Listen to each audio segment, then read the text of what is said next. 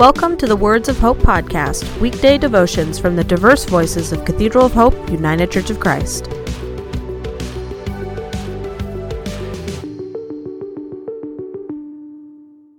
The devotion for today, Tuesday, March 16th, was written by the Reverend Dr. Gary Kindley and is narrated by Larry Carter. Today's words of inspiration come from 1 John chapter 4 verse 18. There is no fear in love, but perfect love casts out fear. For fear has to do with punishment, and whoever fears has not reached perfection in love. Hear today's words of hope The Bigot and the Boy Scout. A couple of weeks ago, I stumbled upon a Time magazine article that I had saved for one purpose. I have kept it on hand to remind myself and those that I care about that following Jesus, Christian discipleship, is not easy.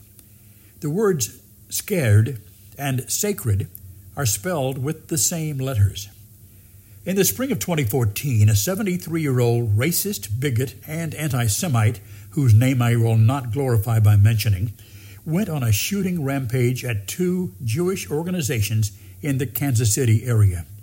He killed three people, all of whom were Christian. The victims included a 14 year old Boy Scout, Reat Griffin Underwood, and his grandfather, William Corporon, MD, an admired physician. Both were United Methodists who were guests at a Passover event.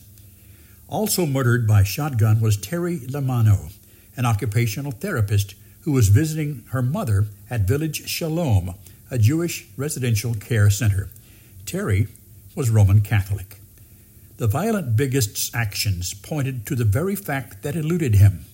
Human beings are difficult to distinguish, no matter their religion or political viewpoints.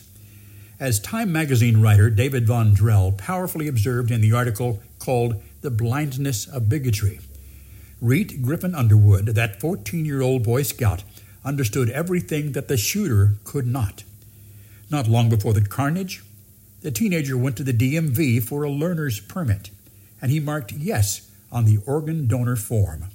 He knew that humanity translates across race, genders, faiths, orientation, and nationalities.